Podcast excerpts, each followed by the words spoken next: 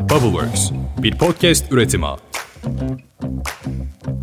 Daha küçücük bir çocukken eve girdiğim anda ya da uyandığım anda ilk işim televizyonu açmak olurdu. İzlemesem bile onun sesini duymak isterdim ya da açık olduğunu bilmek. Büyüdükçe ve bu özelliğim üzerine düşündükçe önceleri bunu sessizliği bastırmak için yaptığımı zannetmeye başladım. Ama aslında televizyonu bunun için açmıyordum. Çünkü aslında benim televizyon açma sebebim bir ses duymak değildi. Öyle olsa sevdiğim bir çizgi filmin DVD'sini ya da sevdiğim bir şarkıcının kasetini takabilirdim, açabilirdim arkada dönmesi için. Ama ben televizyonu değil, uydulu kanalların sesini duymak istiyordum. Haberlerde ne olmuş, kanallarda ne yayınlanmış, programlarda neler olmuş, dünyada ne oluyor, kaçırsam olmazmış gibi sanki. Şimdi o Dilara aynı efekti bir diğer günümüzün uydulu kanallarına uyguluyor. Telefonundaki sosyal medyaya.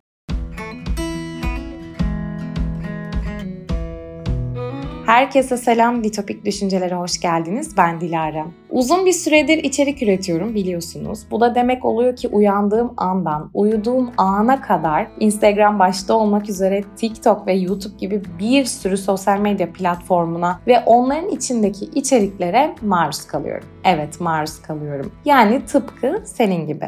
Peki bu ne demek oluyor? Bu şu demek oluyor. İlgi alanlarımıza ilişkin takip ettiğimiz onlarca, yüzlerce hesap ve bunları takip ettiğimiz için algoritmanın karşımıza çıkardığı yüzlerce takip etmediğimiz başka hesaplar, başka içerikler.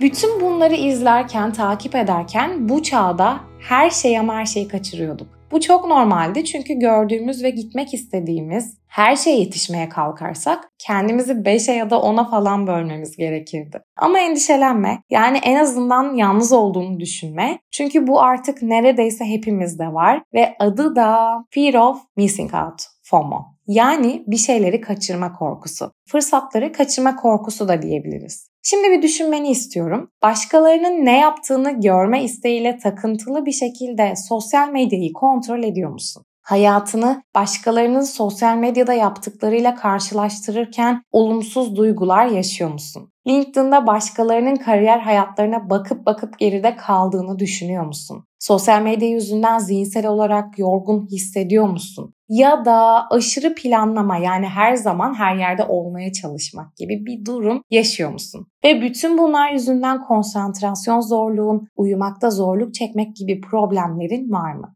Tamam, şimdi sakin ol. Çünkü dedim ya yalnız değilsin. Ama tabii ki bazılarımız daha çok böyleyiz. Araştırmalar gençlerin yaşlılara göre daha fazla FOMO yaşadıklarını defalarca kez göstermiş. Neden? Aslında cevap çok açık. Bunun bir kısmı gençlerin teknoloji ve sosyal medya ile etkileşim şekliyle ilgili. Aynı zamanda gençlerin hayatın sunduğu her şeyi keşfetme ve deneyimleme arzusuyla da ilgili olabilir. Ki önceki nesillerin dünyasıyla şimdiki dünyayı kıyaslarsak bizim peşinden koşacağımız o kadar çok şey var ki ama başka bir bakış açısıyla yaşlı insanlar daha geniş deneyimlere ve tecrübelere sahip oldukları için FOMO'ya daha az duyarlı da olabilirler.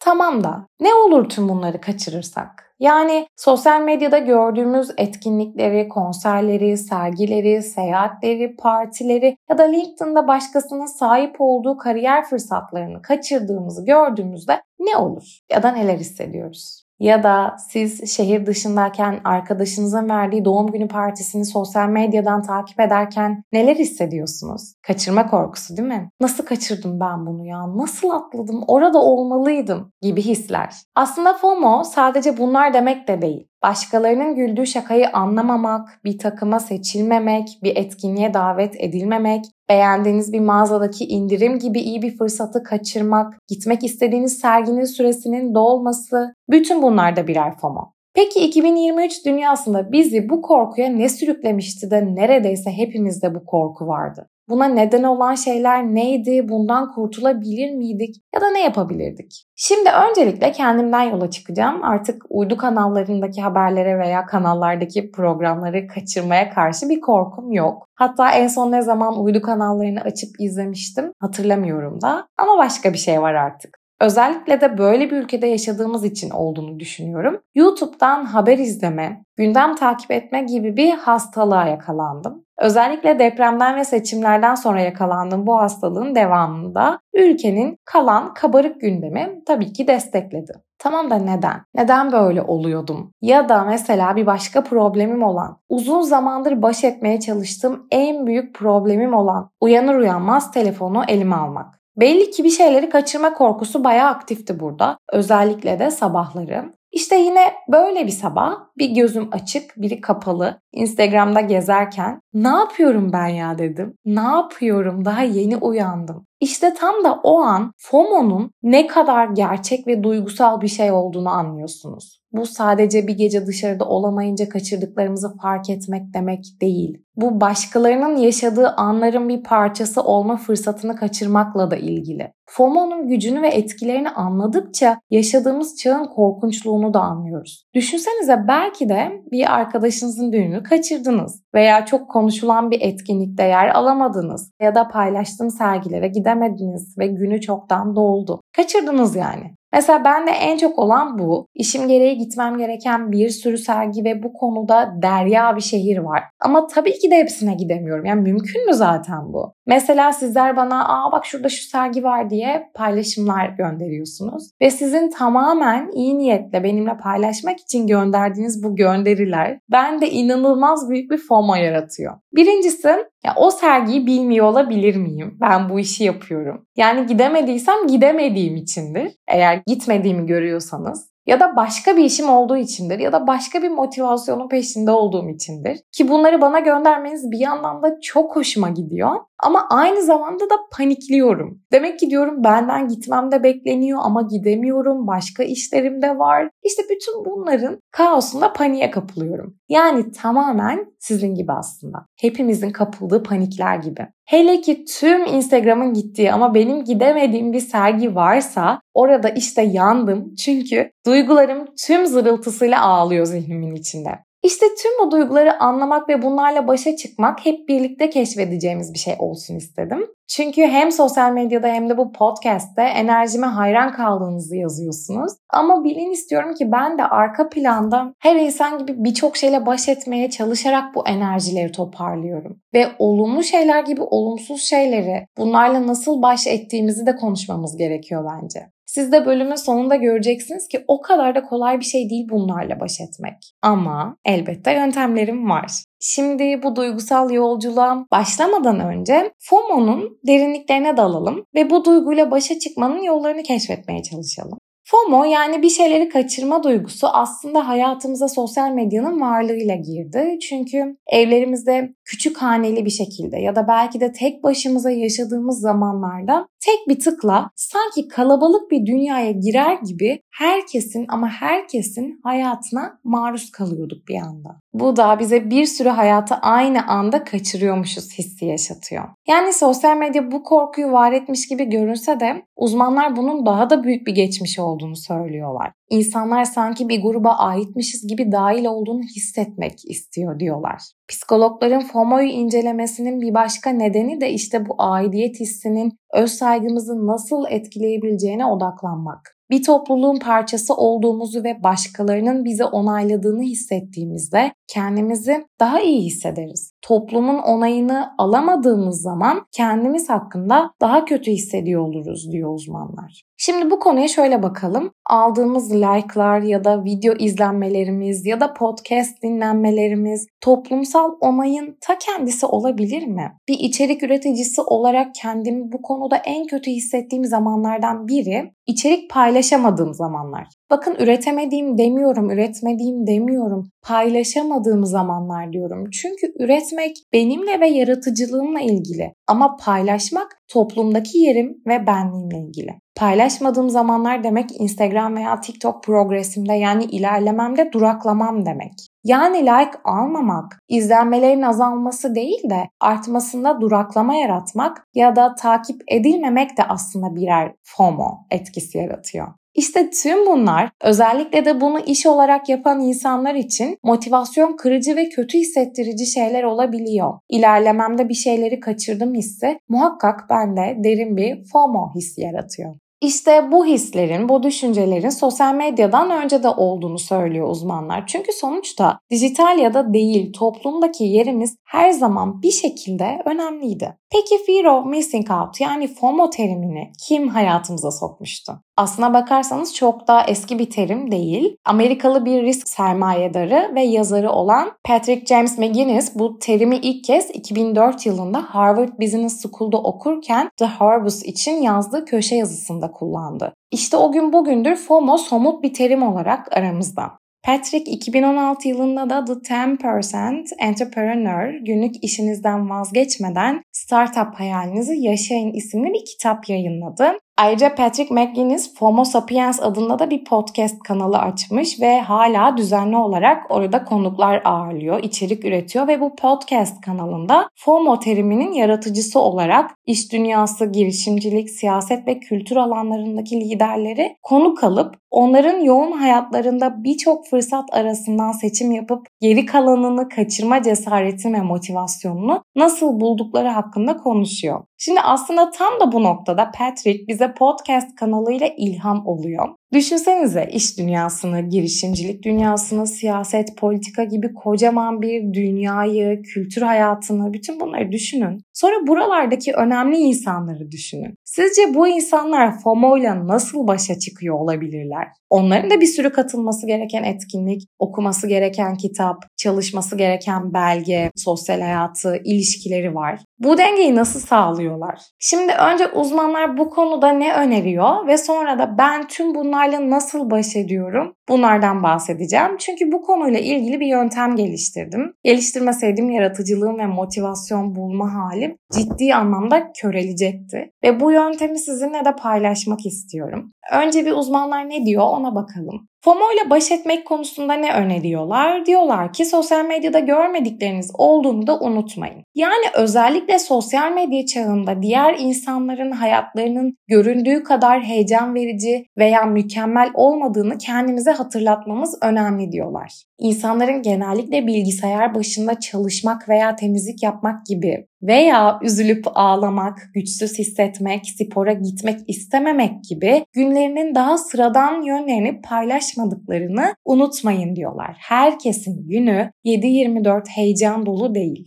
Şimdi burası önemli çünkü benim bulduğum formüle de benziyor bu söyleyeceğim. Zamanınızı bilinçli kullanın diyor uzmanlar ama benim formülümde bir fark var onu da söyleyeceğim. Onların dediği versiyondaki şu detayı çok sevdim ama enerjinizi sizi tatmin eden ilişkilere ve faaliyetlere odaklayın. Bu çok güzel. Yani zamanınızı neyle harcadığınıza bakın. Ne kadar tatmin edildiğinize, ne kadar tatmin olduğunuza, size ne kattığına odaklanın. İşte buna odaklanınca başkalarının da zamanını nasıl harcadığıyla daha az ilgileneceksiniz diyor uzmanlar. O kadar doğru ki. Bunu yapmaya başladığımdan beri inanın çok daha mutluyum. Şimdi bir başka öneri olarak da şunu söylüyorlar. Tetikleyicilerinizi bilin. Çoğu zaman FOMO deneyimine tam olarak neyin neden olduğunu anlamak yararlı olacaktır diye söylüyorlar. Herhangi bir davranışsal bağımlılık gibi tetikleyicileri anlamak ve en aza indirgemek de önemli. FOMO'nuzun nedeninin telefonunuz olduğunu fark ettiğinizde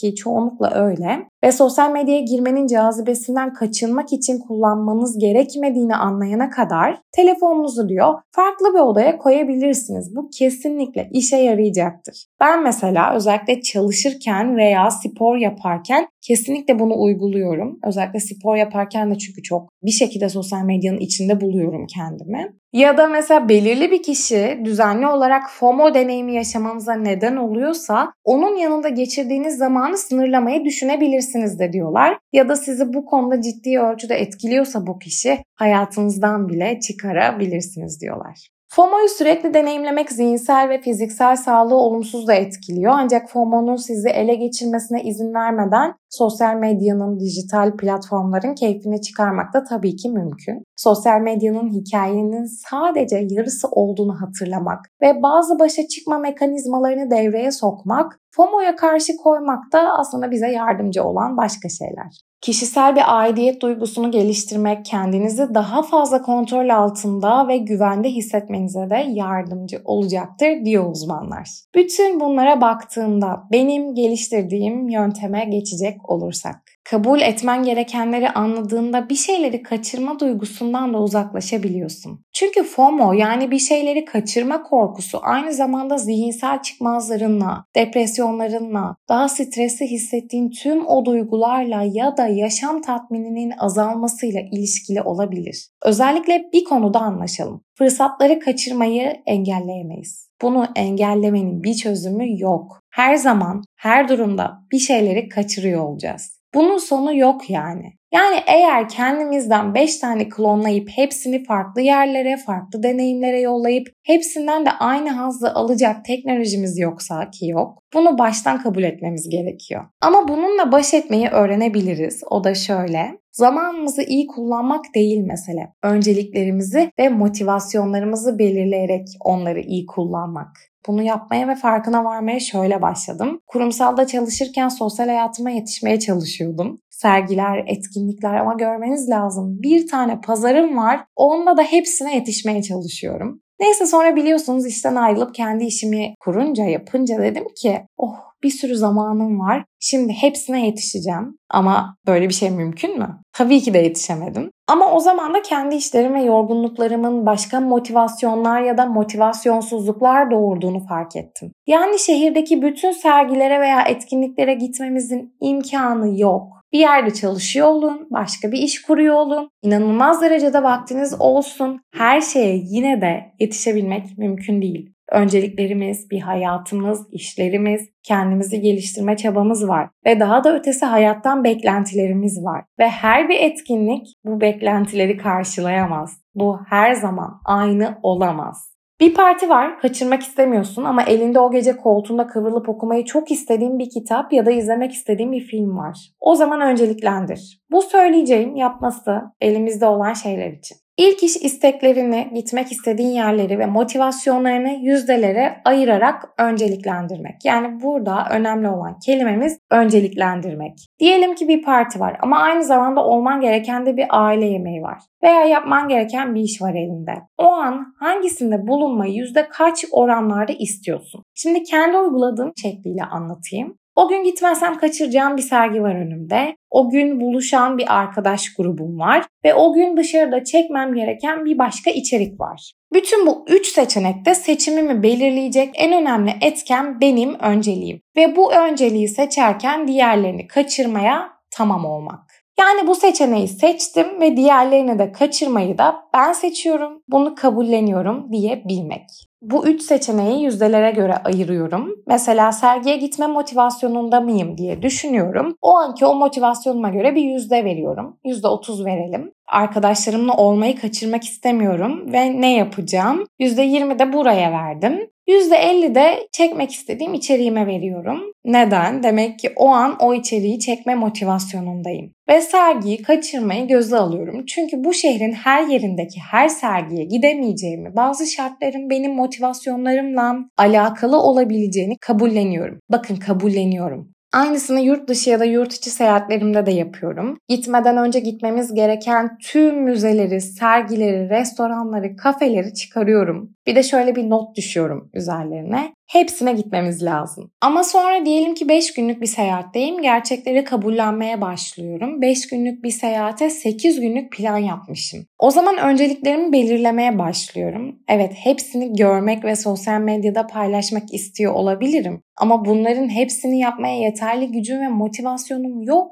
Çünkü ben insanım. Ne yapıyorum? Hemen hangisini en çok görmek istiyorsam onları önceliklendiriyorum. O sırada takipçilerimden mesaj kutuma şöyle mesajlar düşüyor. Dilara şurayı da mutlaka görmelisin, buraya da gitmelisin, şu ülkenin işte şusu da çok meşhur, mutlaka ziyaret etmelisin. Hepsi baktığımda birbirinden tatlı mesajlar. Ama hayır, oraya da mutlaka gitmek zorunda değilsin Dilara diyorum kendime. Ya da seçeneklerime bakıyorum. Hangisi daha ağır basıyor? Belki de bana önerilen o yeri daha çok sevdiğim için listemdeki bir başka şeyi eliyorum, üzerini çiziyorum. Zaten yeterince odağımız yok olma yolundayken bir de kendimize bu kadar yüklenmek demek ne kadar doğru. Bu çağda elbette bir şeyleri kaçırmaktan korkacağız ama elbette bir şeyleri de kaçıracağız. Normali bu. Zaten sorun da burada ya. Normalin ne olduğunu unutmamızda. Normal olan zaten her şeyi aynı anda her şekilde yapamamak enerjimizi ve motivasyonumuzu nasıl önceliklendireceğimizi, yönlendireceğimizi bilmezsek zaten kim olduğumuzu da unutmaya başlarız. Ve işte böyle odağımızı da kaybederiz. Bir şeyleri kaçırma korkusu çok anlaşılır.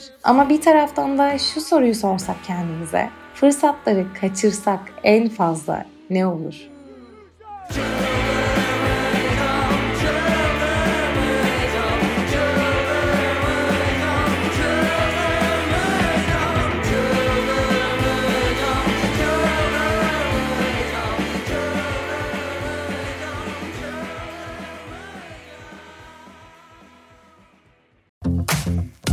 Bubbleworks bir podcast üretimi.